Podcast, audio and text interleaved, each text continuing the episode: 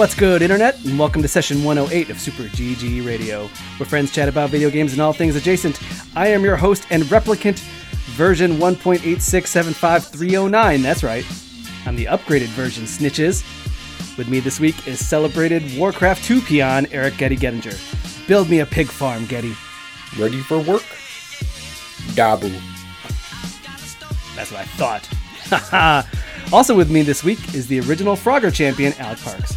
What was your highest score, Alec? My score was so high, it wrapped around and went negative. I got a buffer underflow there, Jenny. Wow, that is impressive.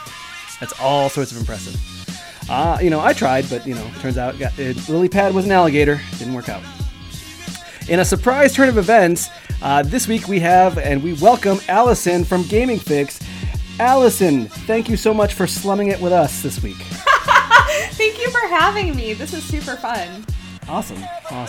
And, of course, you went above and beyond. We throw out betas and just a peek behind the curtain. You're like, oh, great. And then I messaged you even a week in advance, and you're like, oh yeah, I already did them. I'm excited to play. And all of us over here were like, crap, we missed one because it was a timer. Yeah. She's more prepared than all of us. I'm just lucky because the first one that I played was the one that it left the demo early. So I was like, I just played it the day that it was the last day it was available. And I was like, oh god, good thing I did that. And nope. We're all unprofessional here. Well, this week we say what the heck in early adopters, discuss politics with the news, explore the neon seas in the backlog, and get to know our guests with some bonus segments. Segments, Getty. Segments. I didn't write an extra bonus segment, Alex. Good. I did. But first, early adopters, where we play alphas, betas, and oh my friggin' god, a spider with a lightsaber. Woo. This game was wild. One of the first games that we played, Spiderheck. Spiderheck is a physicsy game where you move your spider left to right, but also have webs that will suck him to another upside down surface, and he's got a lightsaber. It was wild. Okay, they described it as early access, and I'm like, when it's real, I put that on my Steam wish list because I'm like, I am so excited for whatever that game is fully real because I was playing that earlier today, and I think I was legitimately laughing. I was just having so much fun with the physicsy bits of it. Yeah, and I kind of want to play some multiplayer just because I feel like it'll get real wacky. Yeah, I just played it by myself, so I was like, man, when I get to play this with real people, that this is going to be wild. I was thinking about it where if I got invited to a party, I would consider a party in the times where we can actually go to real parties. I'd be thinking about bringing a computer with my laptop with me and just being like, let's play some Spiderheck because this is fun. Yeah, the lightsaber moves, you kind of direct it, and it's almost like Joust where you're just kind of stabbing and swinging. Getty, Alec, you guys got a chance to play this. I know Getty was singing the praises very early on as well. Couch co-op, Alex. Extra Life this year. We are going to play Spiderheck. I think it needs to be a drinking game. It could easily be a drinking game. And the thing is, though, is that it's one of those ones that's very simple. It's just, you're a ball with legs and just a light beam coming out of him. And right now they only have co-op or where you're fighting flying hornets, and I did not do well. I was terrible. Yeah. I mean, I played a bunch of it, but I was absolutely terrible. But I had such a blast that I didn't care. Yeah, I went back a bunch of times. I kept trying to get those hornets, and I felt really powerful because they had floating platforms, and I would run away from a hornet, spider swing, and launch myself in almost a complete circle around the platform to come behind and kill the hornet. And that seemed very, very cool to do a 360 like that using my spider webs. And then I instantly got cocky and tried to do something again and just dragged myself directly into lava. Yep. Oh, yeah. Very quickly. The first thing this immediately reminded me of was Worms and the ninja rope. Okay. Yeah.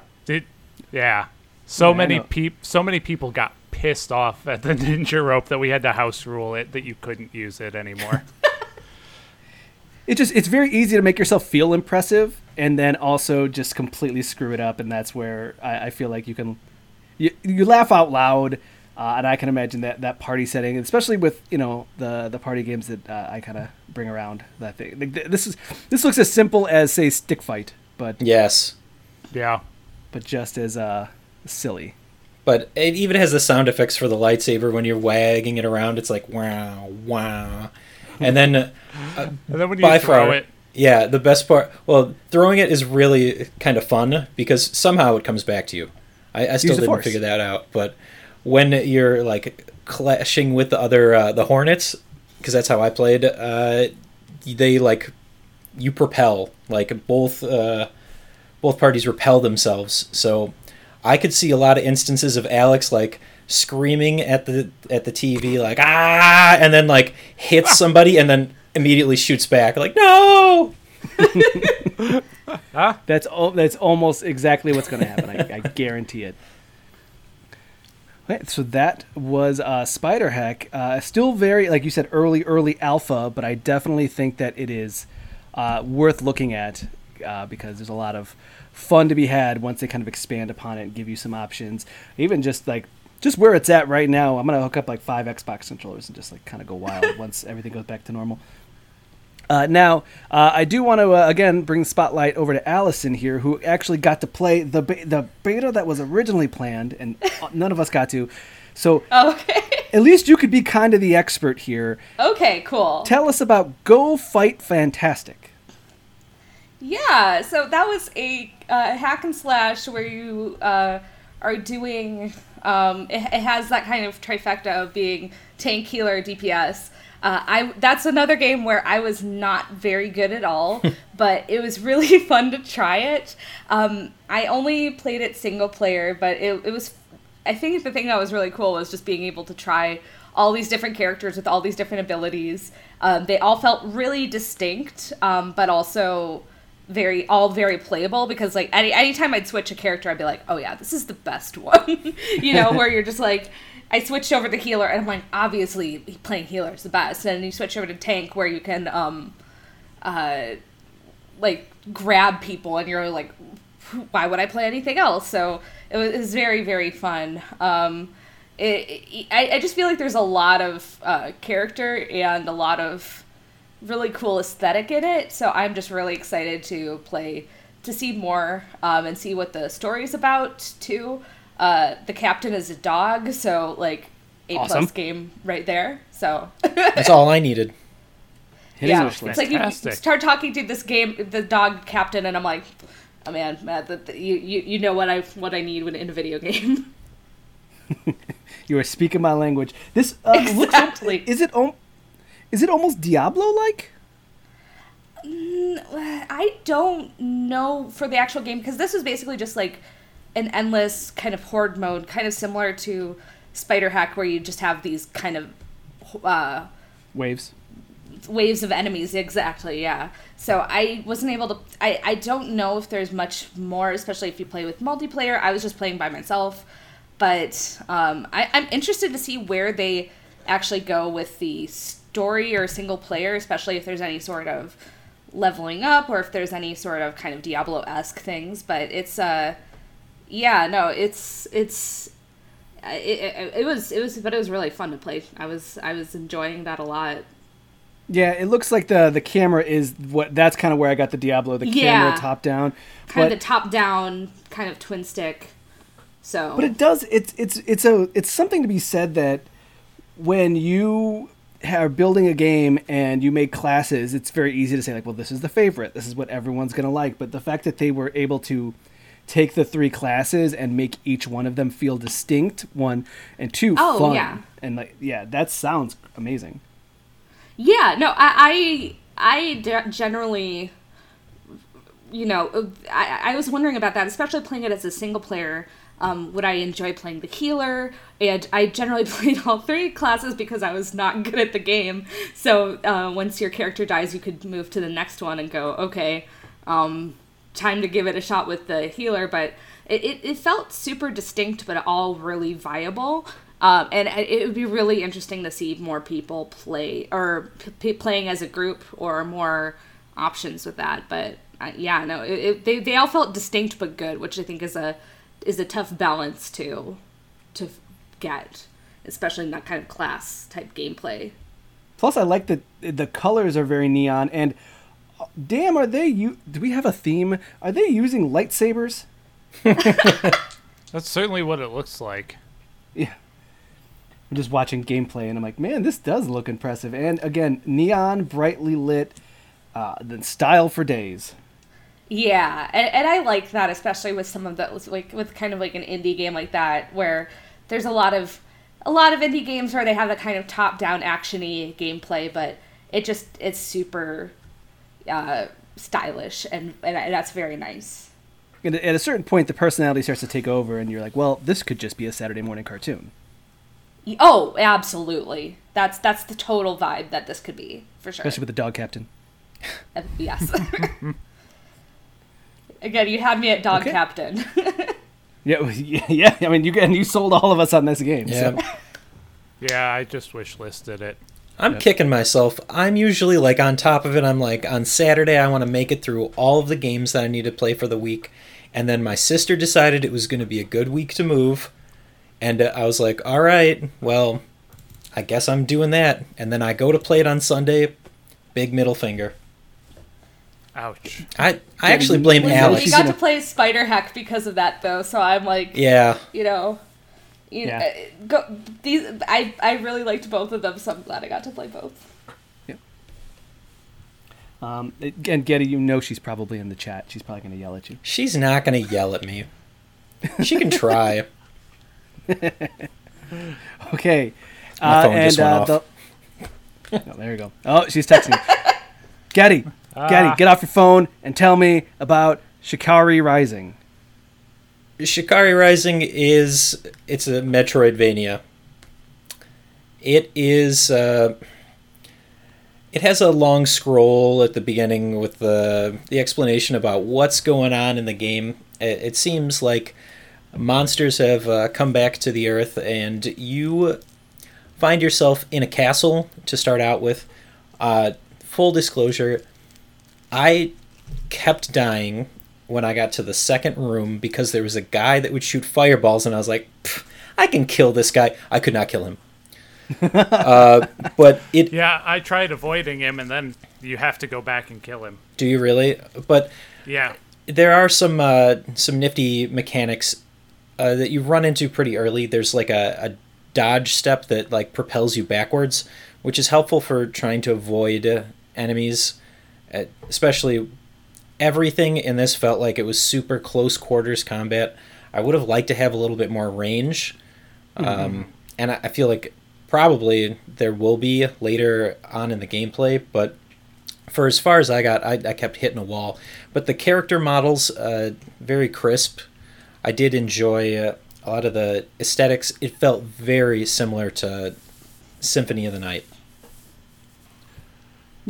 Yeah, a lot of the same comments. The big thing that I liked the idea behind the sub-weapons that they had, but it was... recharging them was too few and far between. They felt very... finite? Specialized. Yes, very finite. And, like, you go from playing Symphony of the Night, where you can just sit there and chuck daggers all day long, and... throughout the whole intro, I could use the one sub-weapon you get, like, 3 times. Yeah. I think that they're kind of going for more of a little bit of, like, a mix of Symphony of the Night with Blasphemous, where it is more survival and very specific in your attack patterns. You need to be very, very careful in your movement. I actually kind of... There was a couple of attacks you can kind of adjust how your swings were from a vertical to horizontal.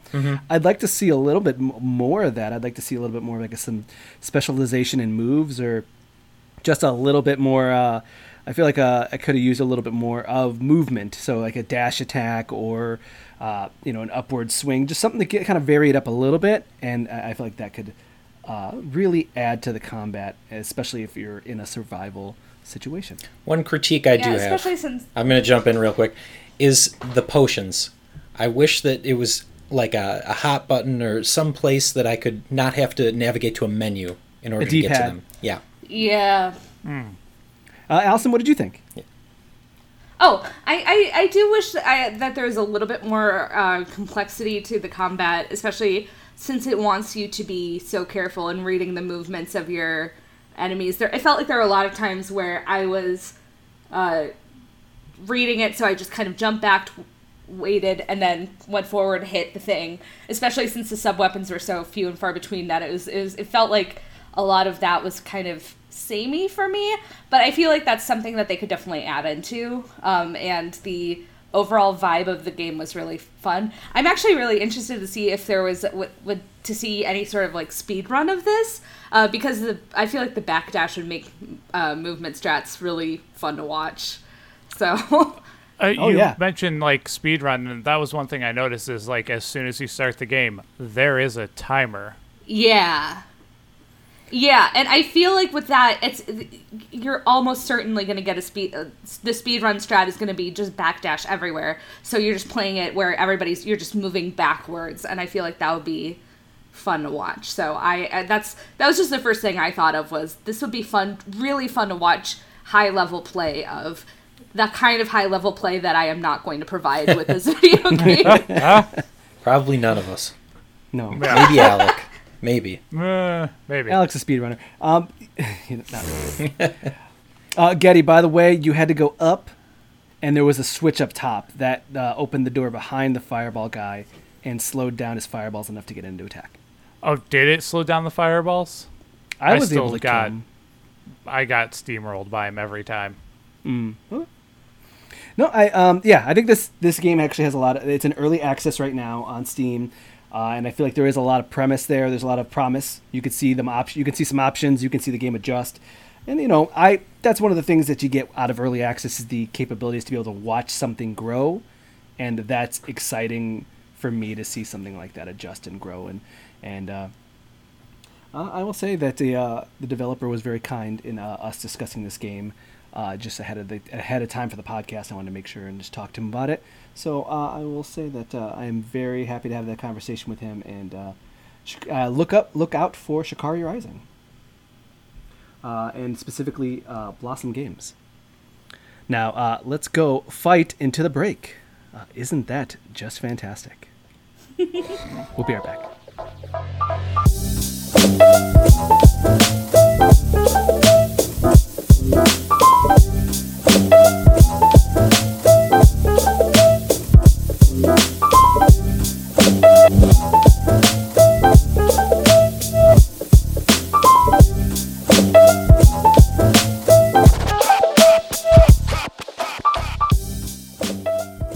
Hey News, I've been missing you like Mario misses Peach. Yeah, see, that's pretty good. We're going to have an argument at the end of this, Getty, but that's pretty good. I welcome it. My first piece of news, a whole ton of Kojima news, as there's rumors of a Metal Gear Solid collection, which would include 1 through 4. 1 would be Twin Snakes, 2 would be Subsistence, I believe, and 3 would be, I can't remember what version. But that would be the first time that you're going to get Metal Gear Solid 4 in any other form except of PlayStation 3. You get a possible Metal Gear Solid full-up remake. And also Kojima's next game possibly being bought by Microsoft. I think 3 is Snake Eater, right? Oh, 3 is Snake Eater, but there's different variations on the releases. Yeah. And so I thought that was the updated release.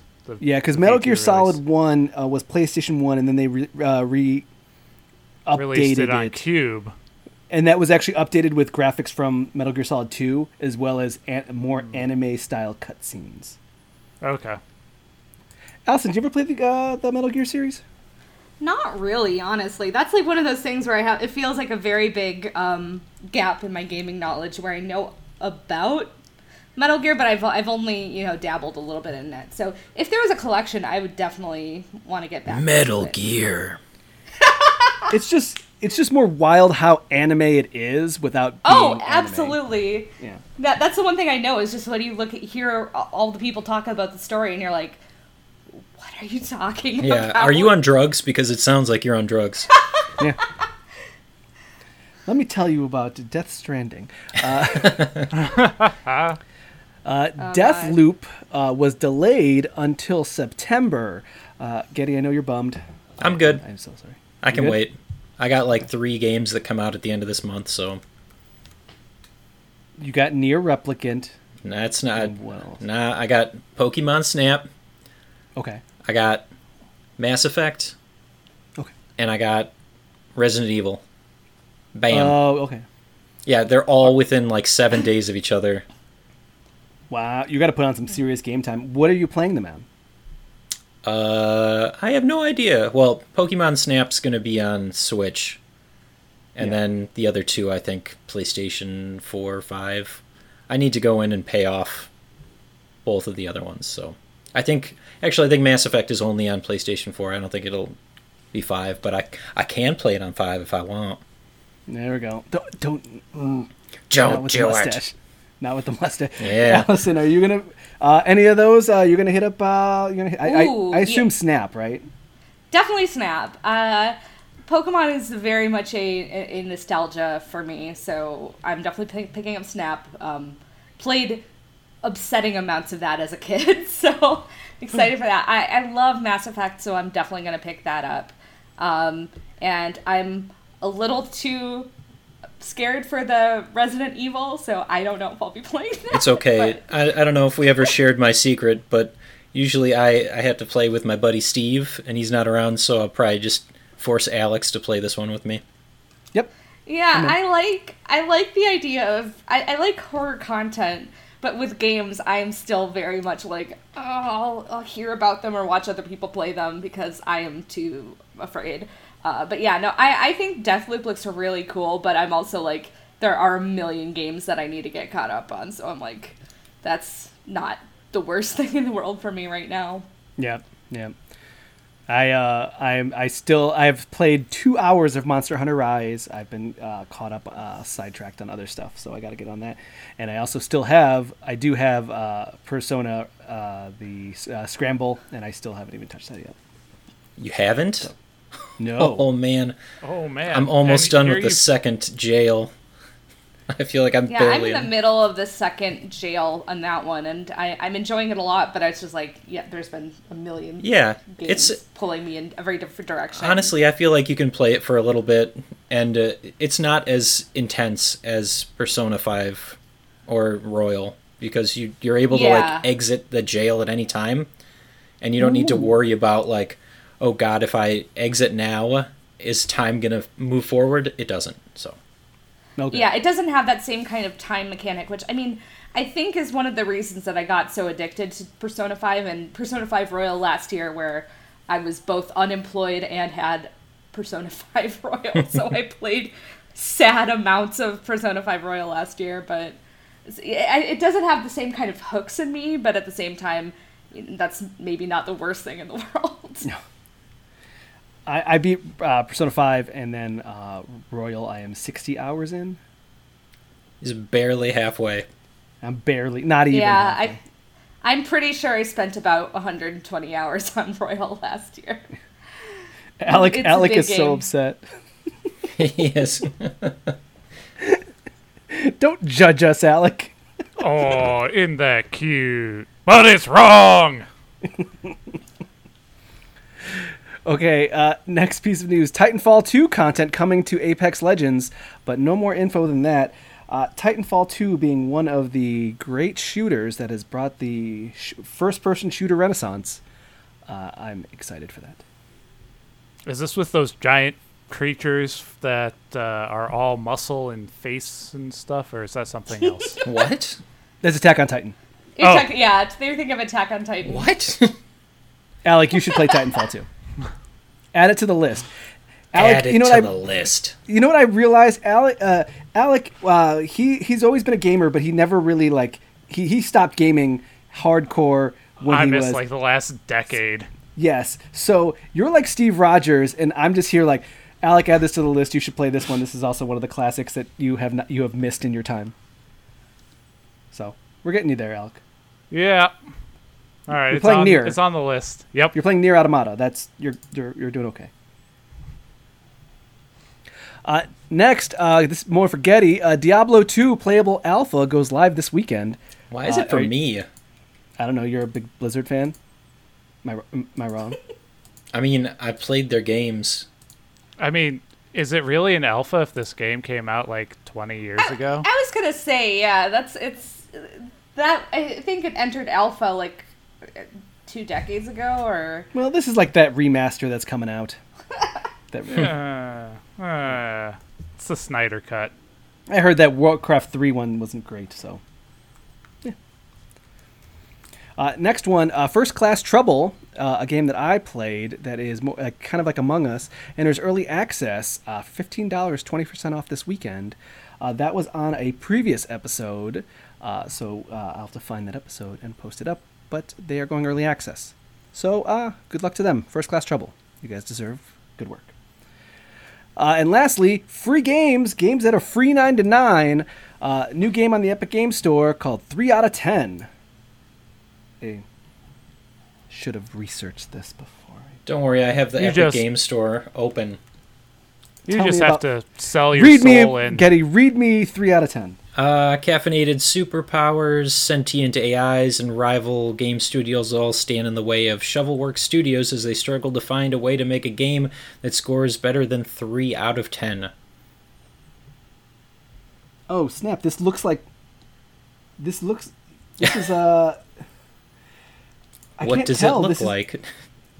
It looks like an adventure game, but it's almost fully animated like a cartoon.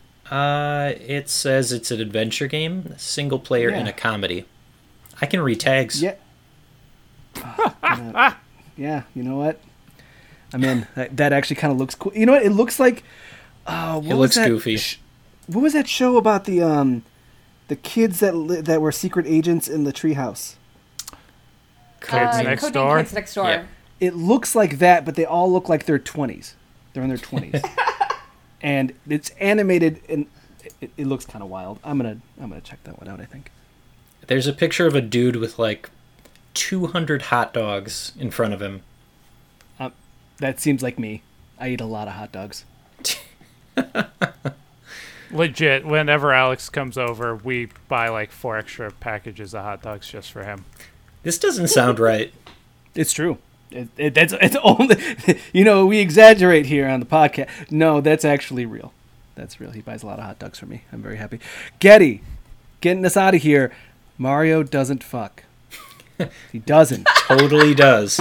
Allison, which team are you on for this? Oh, God. I knew this was going to come to me. I'm going to give you time to think about it. I feel like there's a reason that they made such a big deal when there's the images from Mario Odyssey and you saw Mario's nipples and everybody was like, oh, like if that's the extent to which people think about Mario's nipples, I don't know if the world is ready for Mario to fuck. No, boom. Clearly Mario fucks. This whole Capture Peach is an elaborate 3-way story play. No, you know what? No, each game follows the previous one, so he's in a constant Sisyphusian torture. He's pushing the boulder up the hill, and then the boulder falls again, and he's got to push it up the hill. He never gets there. I mean, what? How long do you need for a 3-way? An hour? 10 minutes? Getting us out of here. I'm getting us out of here. We'll be right back.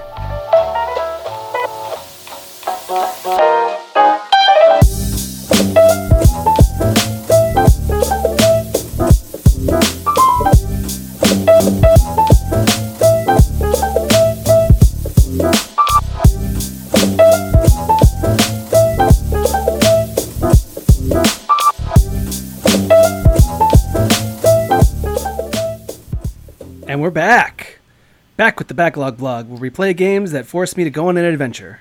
Lots of adventures. And I could tell you I love my favorite adventure, a noir adventure. Tales of the Neon Sea was free on the Epic Games Store, and we kind of thought that it'd be fun to play the same Backlog game. So we kind of played Tales of the Neon Sea. Not you, Alec. Yeah, I screwed up. I thought this was... an early adopter for a different episode. My bad. Tales of the Neon Sea is a pixel art adventure game where you're going through as a detective in the cyberpunk future, and you have parts of your bodies that's robotic. And Getty, save me here. I wish that I could. I only played through, I think it was the prologue, but yeah. You are... So the game opens up, and this was kind of interesting because I wasn't exactly sure what's going on, and I think that everybody that plays probably gets the same idea. Some type of Grim Reaper is after you, and it's incorporeal, ethereal, like able to shift around and bamf out of existence and then show up again behind you. It definitely kills you if you get caught. Oh, I didn't get caught. Did you? Yeah. I got caught. Yeah. There was stuff in the environment that you could interact with that would slow him down. Yeah. So you fall down, and then it's in that first scene after you fall down, you find out that your character has cybernetic parts, a wrist and an ankle that you need to repair in order to escape from the sewer. Point-and-click adventure, so you go back and forth trying to find the correct components so that you can escape. Yeah, but since you're in a sewer, it has that dank, dark, noir, grody feel to it. Well, one of the things that I think kind of dictates noir is that you got to have the detective with a trench coat and the hat. Yep. And the hat. He is very particular about that hat. What did you think of this one, Allison? I thought it was really good. I was really happy that I played this because it's not a game that I think I had heard of before I saw it mentioned in these notes, and I really enjoyed the time I played with it. I'm not quite done with chapter 1, but I think I'm mostly the way through it. But it's got just a really good noir vibe to it. It's like kind of very classically noir, but in that kind of adventure game, I think it works well, and also the detective aspect to it I really like as a fan of games like Phoenix Wright. Anytime that they make you investigate a thing, I'm into that, so yeah. And I that this was never my genre, but I definitely have played a lot. It's kind of one of those things that I was like, I really kind of want to like adventure games. Me too. He keeps tricking us into playing them. Yeah, and I don't. But I don't know, for some reason I want to keep playing them. So and I force myself to play these games, and I'm like, oh, this is okay, it's fine. And Tales of the Neon Sea, I thought was actually the artwork was very good, the personality was very good, and I liked a lot of what I saw, especially with the way the character interacted. He had a kitty that he used to help him. Was it William or Will? William, yeah. Although I don't know if I quite dug the sections where you had to play as William as much. Oh, but. Yeah.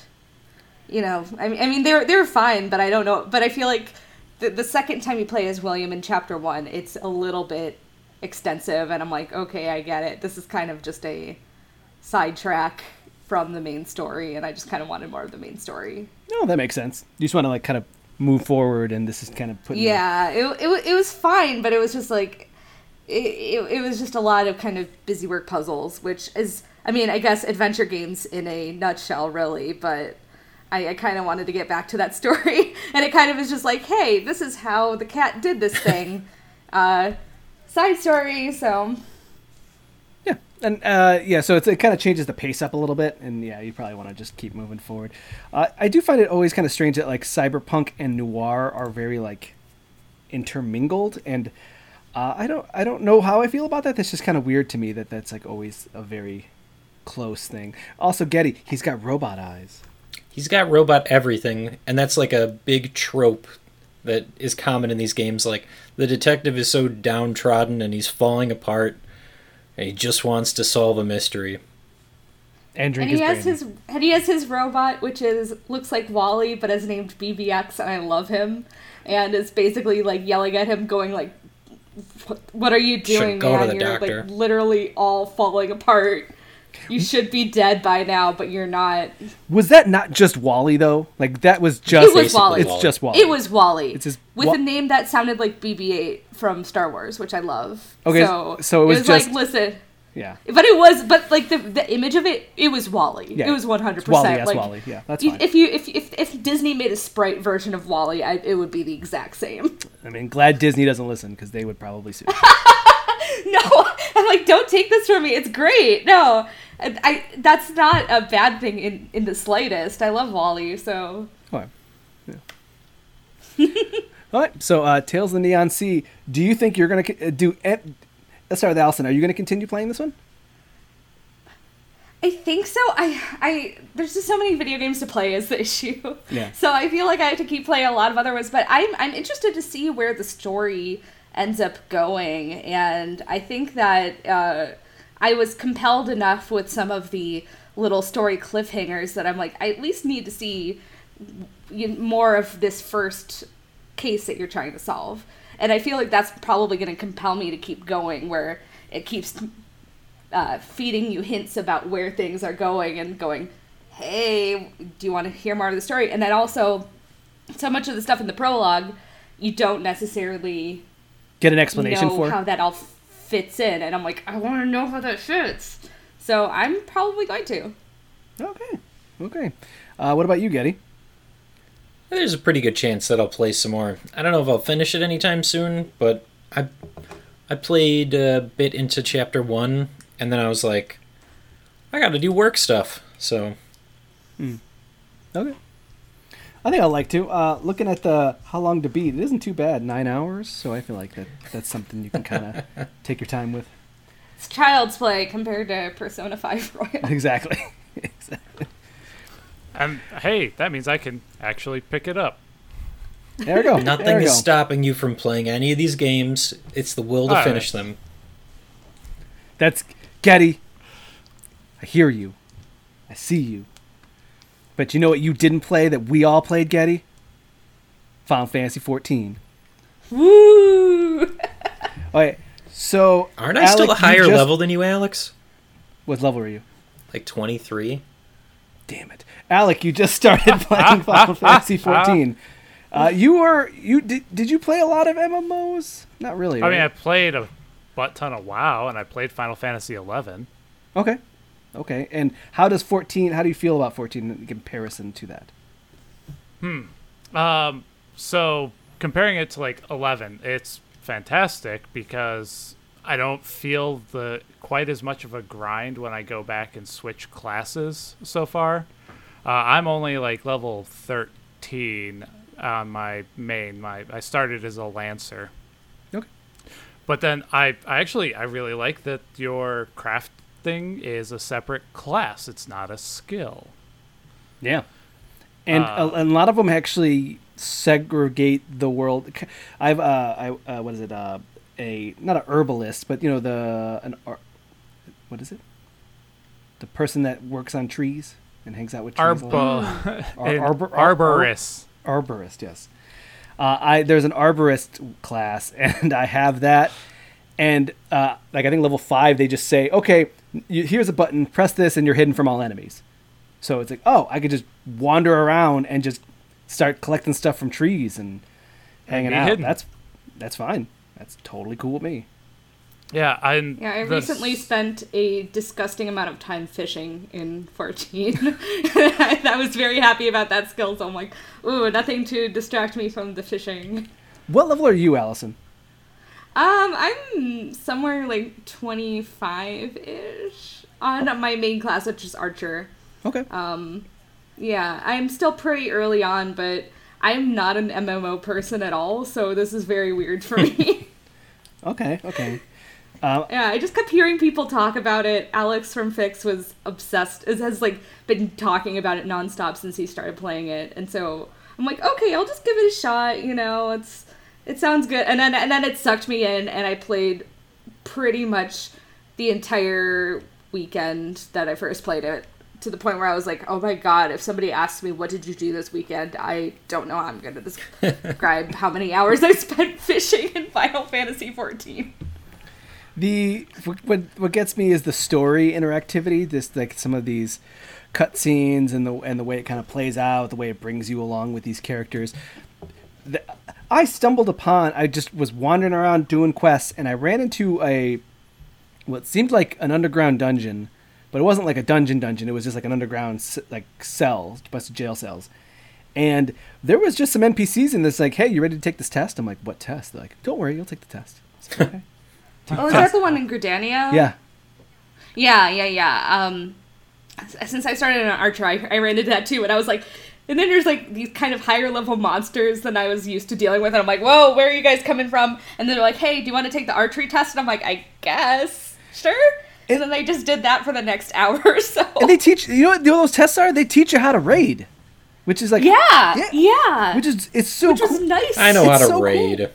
Well, yeah, me and you know how to raid. I don't, so that was very helpful for me. Yeah. I know how to. I don't want to.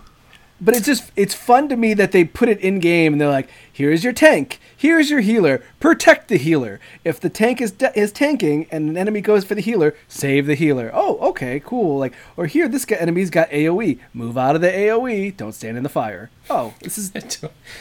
Don't stand in the fire. Yeah, I mean, I feel like that was really pointed out with some of the early missions, but okay.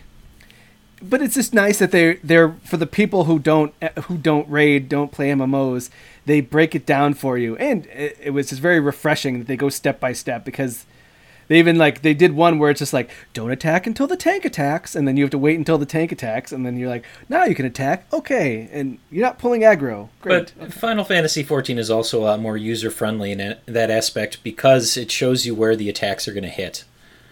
So for AoE and for... It's very telegraphed. Yeah. Oh, yeah. Back in my day, you had to guess and run. There was a lot of running. You had to draw diagrams in MS Paint. Yep. Like, you see this yellow cloud? You don't stand in the yellow cloud. The blue cloud, you do. Like, how would you know that? I did it before. If you get the debuff, you run out of the crowd. You die from it once. Oh, God. Don't even start with the debuffs. Was it the one boss was like, you have to stand in this crystal if you're this color or this? Oh, man. Or, no, there was one that if you got a debuff, you had to run out of the group because you were about to explode. Yep. And you could just you have no idea how many times you're not paying attention, and then you're like, oh, you just wiped the entire raid. Crap. And then somebody goes back and checks who did it. and that's why they teach you, Allison, in one of those tests, okay, there's a door that's going to open. Go interact with the door and close it. And it's like, oh, they're trying to get you to interact with the stuff around during mid-raid. Yeah, and it's not so much just like, here's how you basically play the game. It's here's how to play the game and not mess it up for everybody else, which is very good for me as somebody that doesn't play a whole lot of multiplayer games. And, you know, I've dabbled in MMOs, but I've never gotten really deep in them before. So being able to be like, hey, here is how you do a DPS class and you don't annoy everybody in your team. So, you know, that was good for me. I was very happy to get that primer. And I thought that from my understanding, the community is super friendly as well. So yeah, that's what I've heard too, which is great, which is nice. And I mean, I've mostly played by myself a little. I've done a couple of the raids, but you know, just kind of queuing up. But I've heard nothing but glowing stuff about the community. Awesome. Yeah. So I'm... We'll get into it. We got to catch up to Getty, and then once we catch up to Getty, we got to catch up to Pat and Alex. Is Andre on there? Andre, I think, is on there. Andre's playing it too, yeah. Yeah, and... Yeah, everybody's playing. All of us are playing it, which is very weird because there's not a lot of games where we're all playing it. But and Alec, each expansion has like 3 credits, like 3 runs of credits. You get to an ending, then there's the next part of the expansion where they like added more bonus content that transitions into the next expansion. But there's 2 more sets of credits for that, and then they give you a lot. And apparently, at some point, when you get near the end of the expansion, they will stop and say, hey, just so you know, this next bit is going to be like 30-minute cutscene. So they do, yeah. I've seen that where it's like, hey, FYI, before you do this, you might want to set some time aside, which is nice because there have definitely been times where I've been playing games and I'm like, okay, this cutscene's going on for a little long and I'm really needing to go to bed. So, oh, God, my bladder. You know, that too. Oh, yeah. I just remember some of the early cutscenes in Final Fantasy X back in the day where I'm like, all right, I only have an hour to play this video game, and all of it is like cutscene. Nope.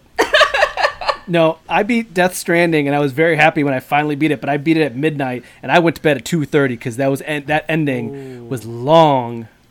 Yeah, I've done that too, where you're like, yeah, I gotta keep watching this, but I'm so tired. I'm so tired, and I have. But there's more after the credits. I'm so tired.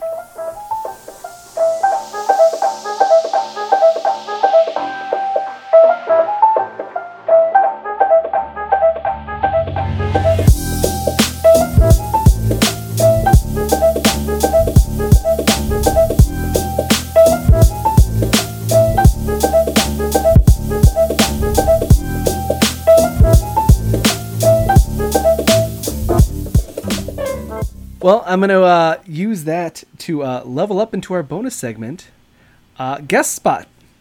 Guest Spot, where we learn a little bit about our guest. Allison. Yes. Any fun stories from hanging out with the Gaming Fix crew?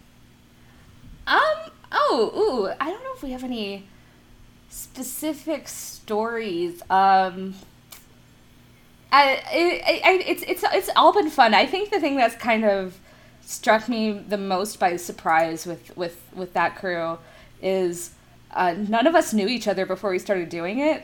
We all basically met in a Giant Bomb Facebook group and we're like, hey, let's do our own Game of the Year chat.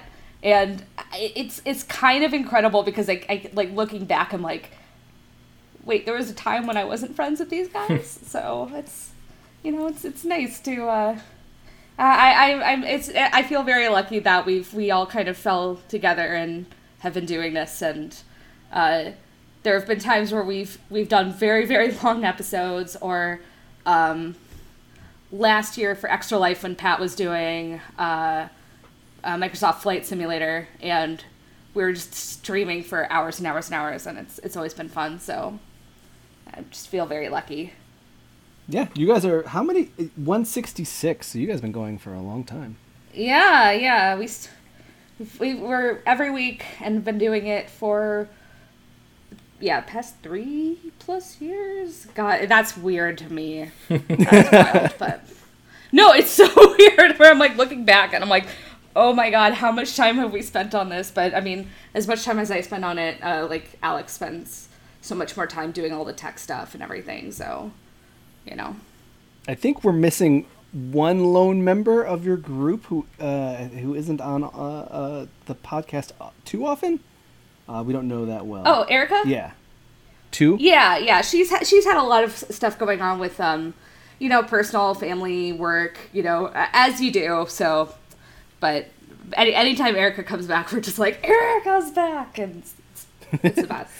Getty, who was the other person? Sam.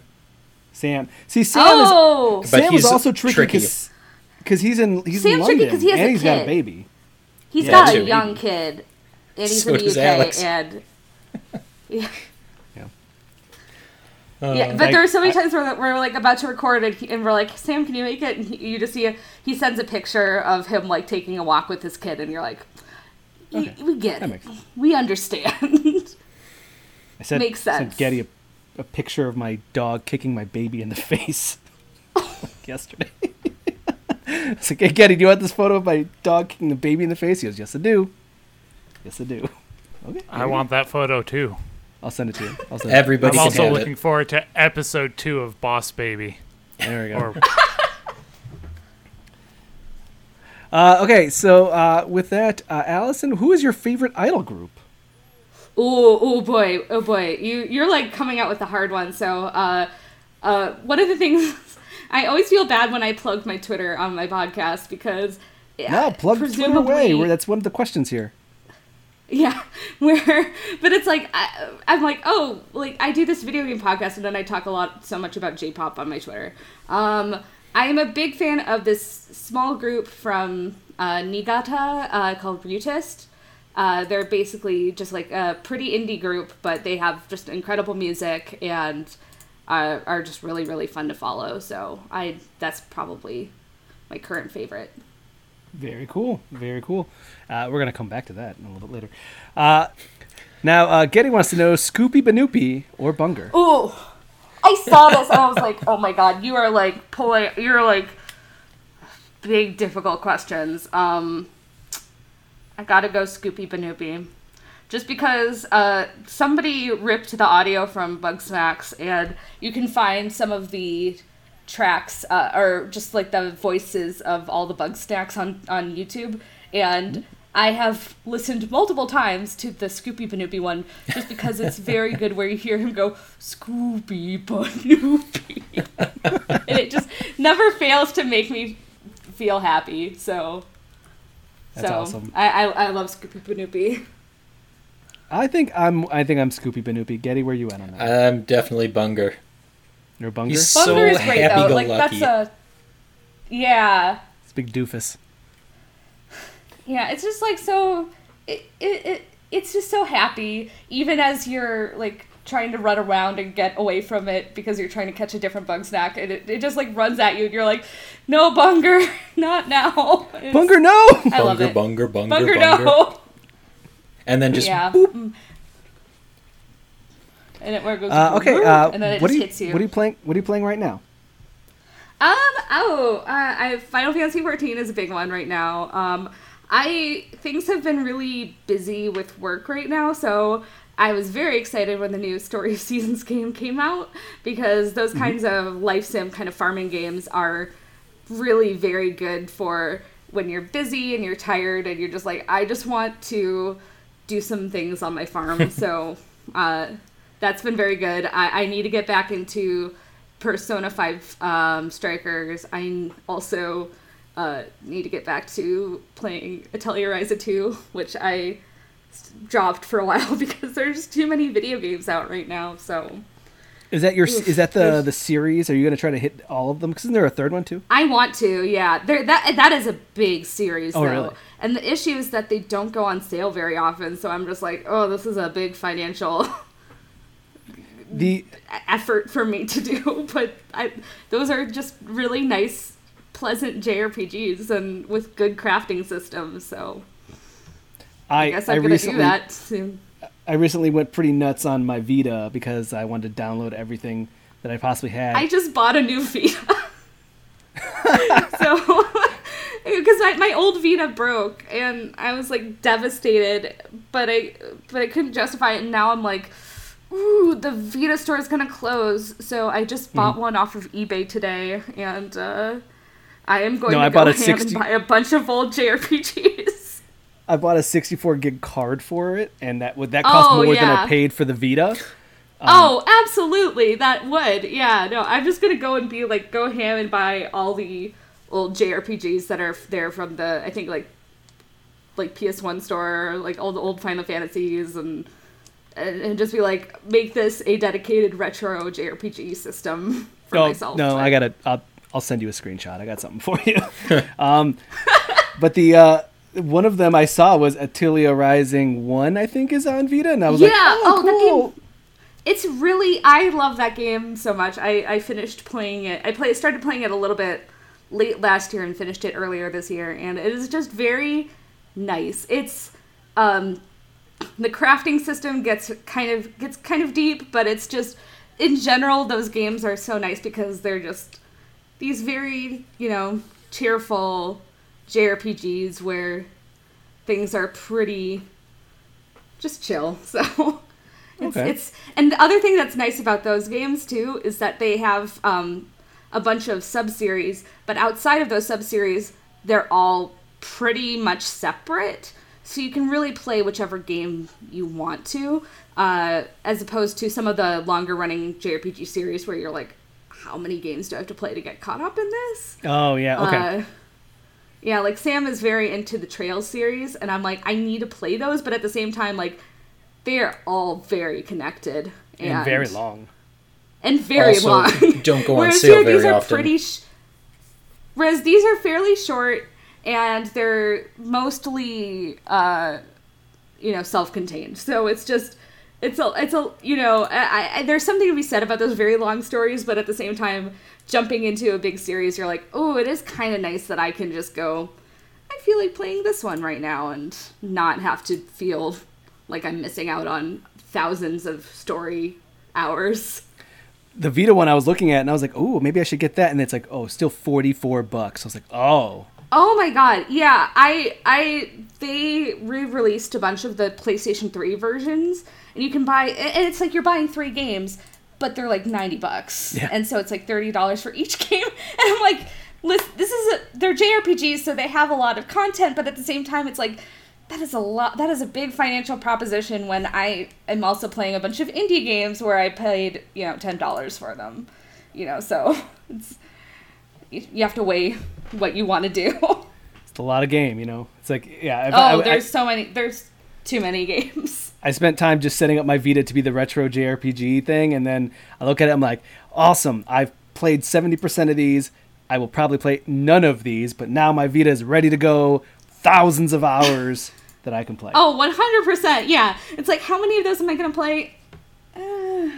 But I'll have the option to. I'll have the option to play all of those old Final Fantasy games. Will I? Maybe. Will I just go back and play Hot Shots Golf on my Vita or play Persona 3 Portable again?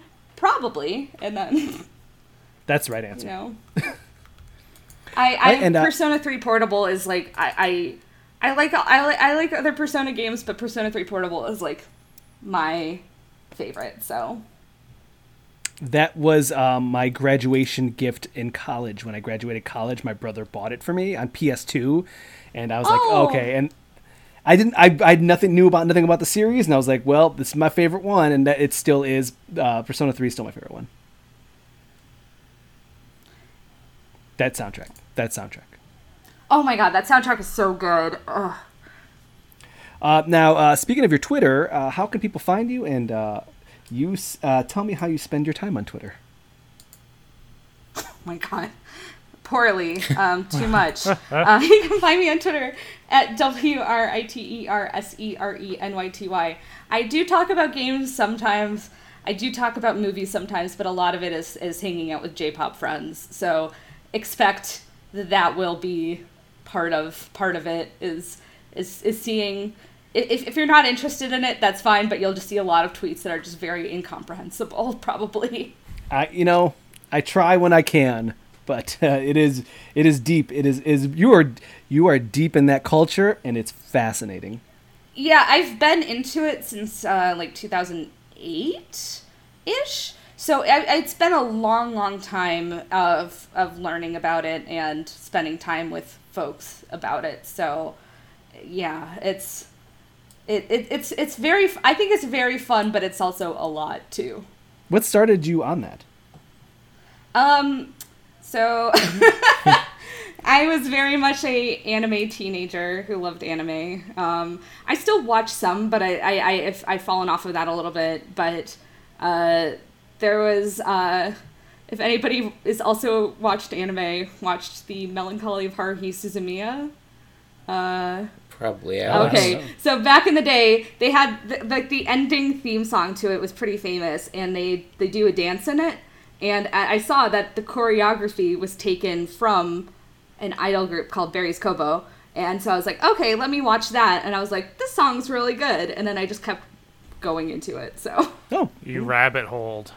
Yeah. Exactly. I watched it. I was like, oh, this is good. I'll listen to the next song. And I didn't know how much of my life I was signing away at that time, how much money I was spending in the future on that one moment of discovery. So I think that's how I got into Asian Kung Fu Generation. That band did. Yeah.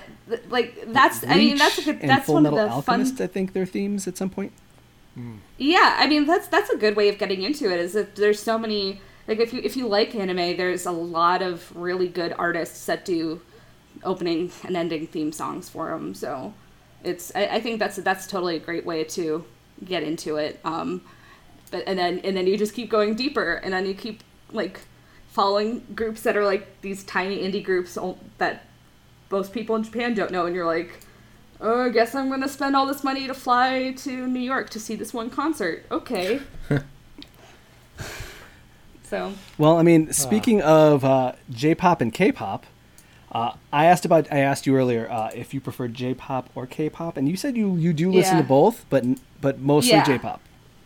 Yeah. Unfortunately, I couldn't find a whole lot of data on J-pop as much as I could find on K-pop, so I think we're going to try to stick that route with indie or outdie. Okay. Indie or outdie, where we have our guests and our hosts here guess whether a game is an indie game or something else. In this case, K-pop bands. I also want to note a lot of K-pop bands are based off of like acronyms, like it's just letters. They have weird names. Like K-pop is like a newer interest to me. I only started getting into it a few years back. And I once did a quiz with my family where I was like, guess if this is either if this is a store from the Mall of America or a K-pop music label. It was not easy. Well, this is going to be a shorter indie or outdie because I know we are going a little bit long, but I'm not using the letters. I'm using what their names stand for. So it might help if you know the letters to know what they really mean. Otherwise, it's rhythm games that I found in the deep, deep archives of Steam. Jeez. I am ready. I have a pen, Getty. I have it written down. Good, I'm not keeping score. I know, I am. Let's get started. First game. First, Cruel Band's Career. Shout him out. Game? Pop? It is a game. Cruel Band's Career. Got in his head. Next. I'm taking Joel's place and getting the lowest score possible. It's okay. I'm going to biff this one. I can feel it. Death Bulge. That is a pop. Oh, that's a band. Two band. Allison, what do you think? Game? It is a game. Nice. Awesome. I feel like I've talked to people about really stupid names for J-pop and K-pop groups before, so I feel like I'd hear that before. Well, that's a game. So the next one. I think it needs to be a band now. Mm-hmm. Death Bulge? Yeah. Crystal Clear. Band. Yeah. Pop. Yeah, band. It is a K-pop band, CLC. Oh, yeah. I didn't know that's what that stood for. I'm making it tricky by finding out what they stand for. Death Bulge is a metal band that plays in super tight spandex leather. Nice, but this is K-pop. I know. Okay. Osu. Yeah, it's a game. Alec, what'd you say? Game. It is a game. Yeah, I know. Osu. Okay. I am aware of Osu. Oh, are you? Yeah, it's like one of those where I've wanted to play it, but I haven't played much of it. But it looks like a fun rhythm game. Yeah, it looked. A lot of these, I was like, oh, this looks actually pretty good. Groove Overdose. Band. Game? Wow. It's split, Getty. I'm going to go with game. It is a band. Alec got that one. Ties Getty. Oh, no. Sorry, Getty. Okay. Wonder Song. Game. Game, but that sounds like the console, the Wonder Swan. I'm going to go with pop band. And it is a K-pop band. Oh, wait, no, wait, I'm sorry. I'm wrong. That's a game. It's a game. There you go. Wander Song is a game. Sorry, Getty. Got you all hyped. Neosonic. Game? Band. Yeah, I'm going to go with pop. It is a band. N-Sonic. Also, Groove Overdose was G-O-D. G-O-D, apparently that's what the K-pop group is called. Okay. The issue is I don't know boy bands very well, so I'm like... Oh, it's your mostly girl bands? Yeah. Oh, okay. Mask of Thetis. Game. I got you guys. It's Mask OT, which is that's what their K-pop name is. Mask OT. Oh. Okay.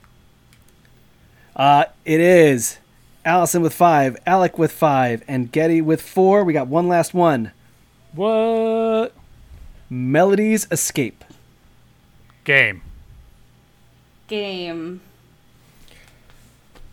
I have to be Joel. Pop. It is a game. Allison and Alec tie. There we go. I also wanted to bring out that there are two very funny ones. YMGA, Young Man's Gangsta Association. And PRITZ, Pritz, Pretty Rangers in Terrible Zone. All right. Those are some interesting names I found that entertained me. Wait, I think good job, Allison. Melody's Escape, actually. You've heard of which one? I think I've played Melody's Escape. Is it a good game? I think it was fine. I think I returned it, so if that might tell you enough. It wasn't terrible, but I just wasn't, feeling it. Makes sense. Very cool. So good job, Allison. Good job, Alec. And Getty, better luck next time. Now let's move on to one last thing. One last thing where we give one last sentence, one last statement, sending us into the weekend, and you, the listener, into the weekday. For me, I am doing a review that's embargoed, but I will say some of those older games that you used to play as kids. Rose-colored glasses. Getty. Man. I think I'm just going to play more Immortals this weekend. I hope I have time to play. We'll see. I think we have D&D on Saturday, so... Yeah. Alec, did I freeze? You did. Nah, don't worry about it. Why are you making faces? I didn't post it to Twitter. Thank you. At least it's just stayed in our chat. You think I can play Immortals while we play D&D? Or you think Kevin will know? Probably. Do you have double monitors? I mean, I would just turn around and play it here. Oh, I feel like they would be able to see you. Alec, what's your one last thing? I'm going to play Magic while we play D&D. Is that your one last thing? Yeah, sure. Let's hope it Kevin's not watching. Allison, what's your one last thing? Listen to Gaming Fix, please. It's a very fun. I enjoy doing it. Also play, one thing that I'm not affiliated with, play Nacia, please. I love that video game very much, and I want more people to play it. What is Nacia? That's the Among Us / visual novel. It's on Switch now. It's extremely good. It is, you do basically, it's kind of like a werewolf kind of social deduction game, but you do loops of it and you uncover the story. It's probably going to be my favorite game of 2021, so I'm like going to shill for that video game that I don't have any affiliation with, but I just love. Fantastic. Go play Nacia and go listen to the Gaming Fix, who record live every Saturday. And I believe the episode goes live afternoon Saturday, right? Yeah. Mm-hmm. Okay. And that will be it for this week's Super GG Radio. Before we go, you can find us on Twitter at Super GG Radio and twitch.tv/Super GG Radio, where we have Super Speed Sundays. I'm getting this better. Near Automata Mondays, 2D Tuesdays, Nothing on Wednesdays, Podcast Thursdays. Metal Gear Kevin is back on for Fridays. He's going to beat Revengeance. All right. Saturday is... That's to be determined still. Joel gave up on Kingdom Hearts real fast. I mean, I feel like you got farther than I ever did. He made it through the first one. That's got to be something. That's true. Oh, that's about where I gave up with it, too. Yeah, I played like a very little bit of part 2. Just to hear that song. That song was also pretty good. Also, check out our bonus episode where Joel and Kelly interview with an interview titled Want an Education in Esports, where they discuss getting one of the first early minors. So if you would like to get a minor in esports combined to another major, you can do that over at Sacred Heart University in Connecticut. Very interesting, very fun. Joel put in a lot of work, a lot of effort. He has both put out as a podcast form and a YouTube video. So go ahead and check that out. And next week, we will also have Contraband, a beta breakdown of Contraband. I did that. You did with that. Joel. It was okay. So hopefully it was okay. If you'd like to reach us with questions or input, our email address is superggradio@gmail.com and provide a review on iTunes or the spider carrying a lightsaber of your choice. Thanks for listening. GG Getty. GG. GG Alec. Good game. GG Allison. GG. Good night, everybody.